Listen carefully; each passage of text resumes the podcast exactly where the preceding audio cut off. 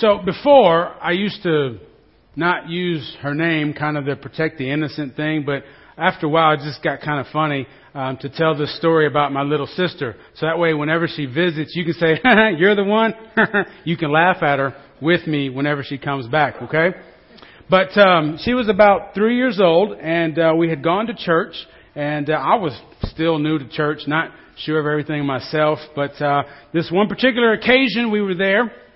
It was a communion celebration. And so the pastor had gone through the communion liturgy and spoke about the body and blood of Jesus, had given the whole deal about the Last Supper. And it came time when we all came up front to receive the elements, the body and blood of Christ. As we're there at the altar, the pastor comes and she gives and she breaks off a piece of the bread and she says to my little sister, the body of Christ broken for you. And my little sister's got tears in her eyes.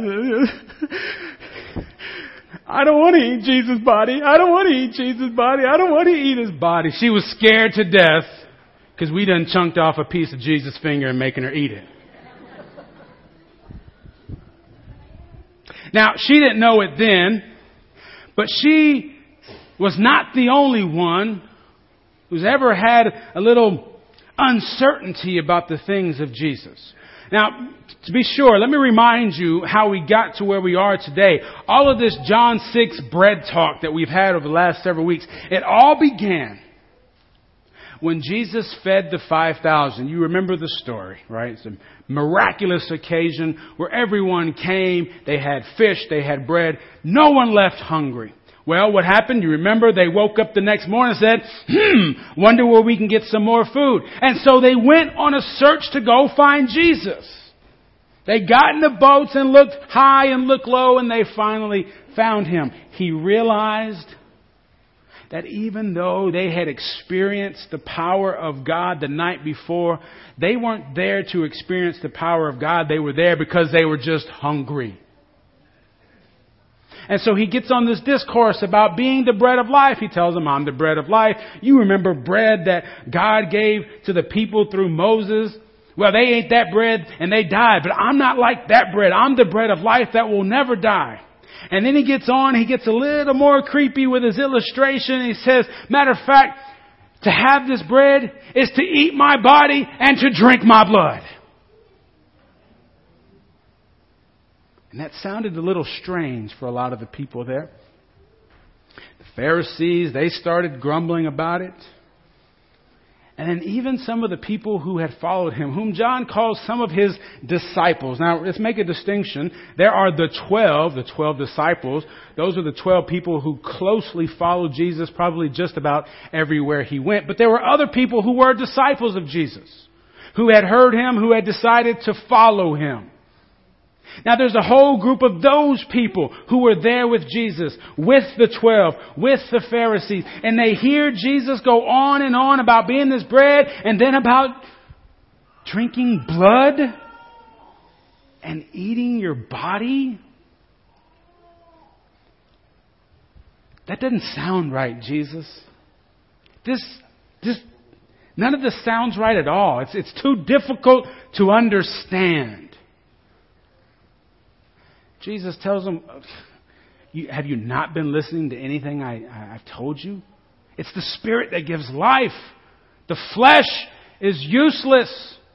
In a way, maybe telling us, showing us that what he's talking about is to be taken spiritually. I'm not asking you to chew off my finger. I'm not asking you to suck my blood. I'm asking you to pay attention to what the Spirit is doing right in front of you. It's the same thing he told Nicodemus a few chapters early.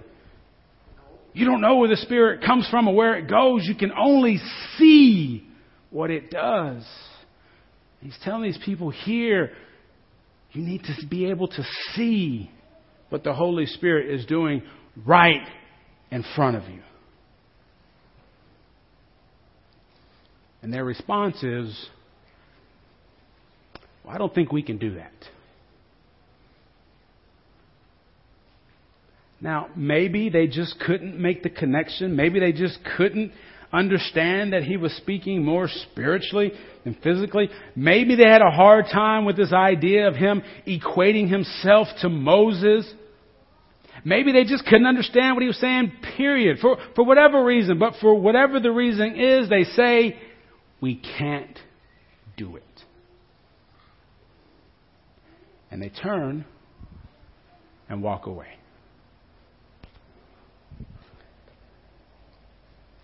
Sometimes when I read that story, I ask myself the question, would Jesus make a good preacher today?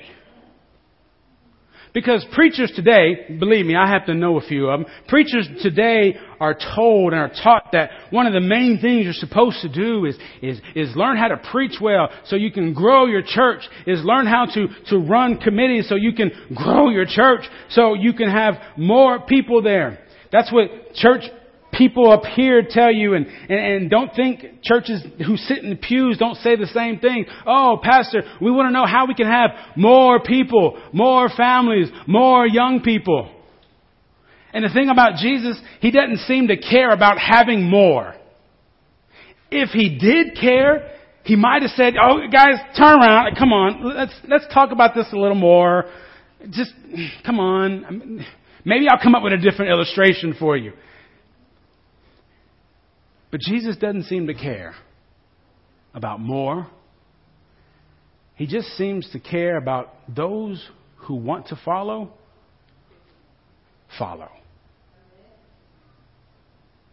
He didn't change his message. He didn't beg them to stay.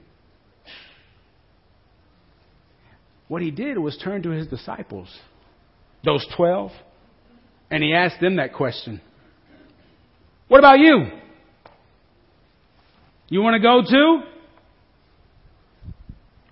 And I love what Peter says. To whom would we go to, Lord? You have the words of eternal life. We have come to believe that you are the one. Now, now here's why I like what Peter says. We have come to believe. Leads me to think that if Jesus might have asked them that same question maybe a year earlier, maybe they would have had a different response. We've come to believe. We've walked with you. We've heard you. We've seen the things you do. And because of that, we've come to believe. That doesn't mean somewhere along the way we had our doubts. It doesn't mean as I hear you talk about all this body and blood stuff, I'm not scratching my head right now. But I've come to believe that you are the one. And it seems to me that Jesus, for Jesus, that's good enough. Even though they may have had a doubt before, even though they may have struggled before, even though we know about Peter, we know about the one even that would betray him. Jesus didn't look at those 12 and say, What about you? You want to go too? And Peter stands up and says, We have come to know of this about you. Jesus doesn't say, Yeah, you do, but not Judas. Get him out of here. What seems to be most important to Jesus is that you and I are willing to follow. Now, if we can't, if we won't, he doesn't seem to condemn us here. He doesn't tell us, well, do what you can to change the message, do what you can to, to, to get all those people back. What he gives us the opportunity to do is ask, answer the question ourselves. Do you want to go?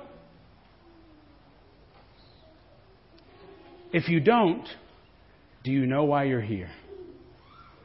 Sisters and brothers, you and I are here this morning because we believe that as we hear the words of Jesus, we are hearing words of eternal life. We are hearing the words of someone sent by God to show us what it means to follow and to love God. You can't look at Jesus without seeing God. You can't listen to Jesus without listening to God. You can't see the people that Jesus goes to, that the people that Jesus ministers to, without seeing the people that God would go to, that God would minister to. Are y'all with me? When we hear Jesus, we are hearing the words of eternal life. That's why we keep listening. Peter asked the question himself, well, to whom will we go? Peter was a small time fish fisherman. I think he might have been maybe 16, 17, maybe 18 years old. He hadn't seen life yet. He doesn't know. There's a lot of places you could go besides Jesus.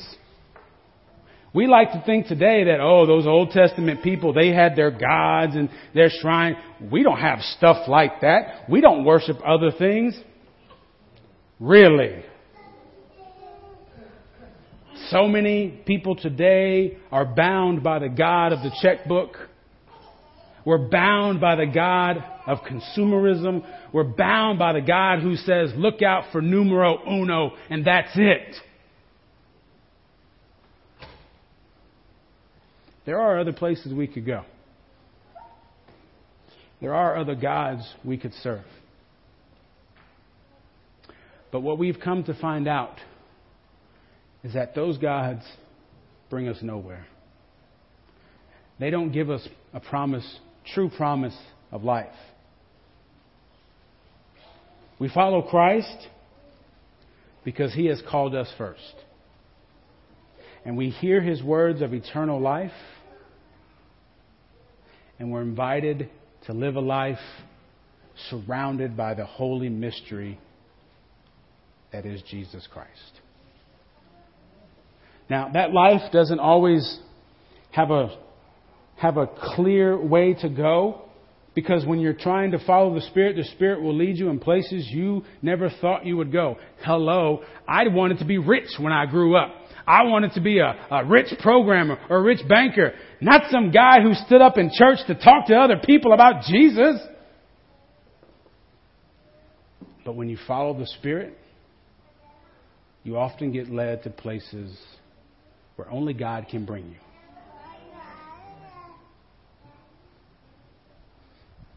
Open our lives to the Spirit. It's kind of what Jesus is saying.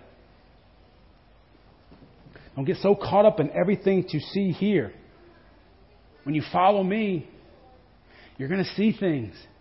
You're going to hear things. You're going to get offended.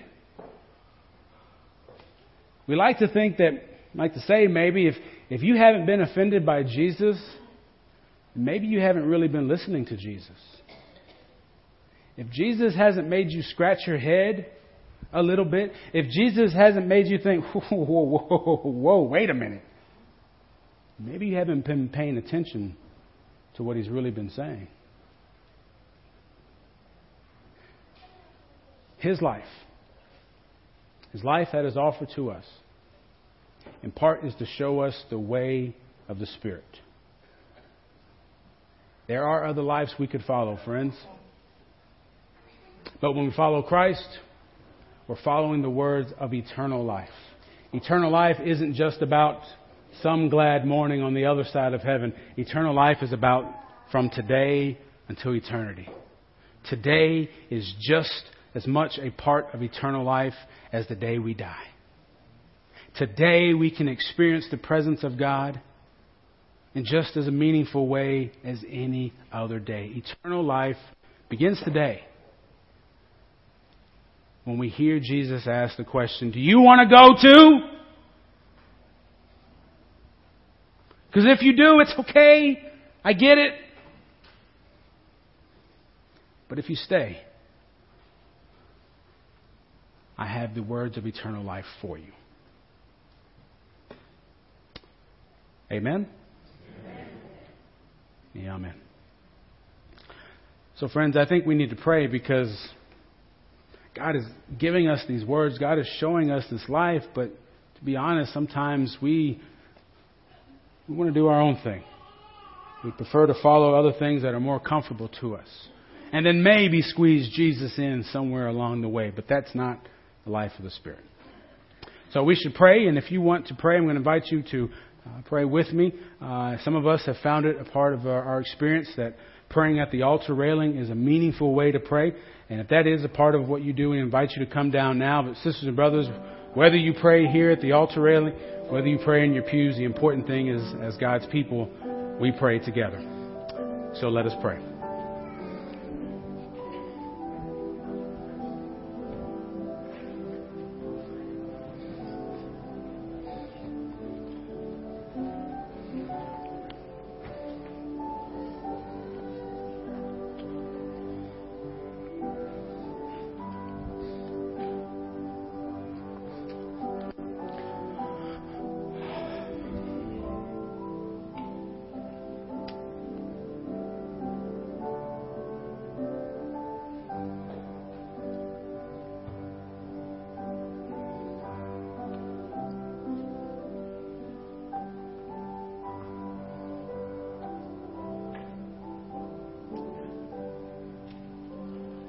Loving God, here we are this morning again in your presence, knowing that you are here with us, knowing that you have called us here.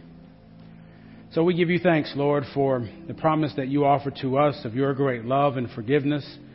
We give you thanks, God, for the chance of new life each day. We will confess, God, that often we will try to follow other things uh, other than you that even though you speak words of eternal life, we often choose words that lead to death. Forgive us, Lord, and free us for joyful obedience today. God, help us to see the Spirit working in our life and around us so that we can follow what your Spirit is doing. Give us eyes to see your power at work and to see you in the people that we meet, to see each other the way you see us, God. So that with eyes of love and compassion, courage and faith, we can serve you more faithfully, God. God, as we are here this morning uh, praying, we ask that your Holy Spirit would dwell in us, that you would give us a new heart, a new faith, that you would pick us up when we feel like we've fallen down, that you would renew our strength, God, when we feel like we've given all we had.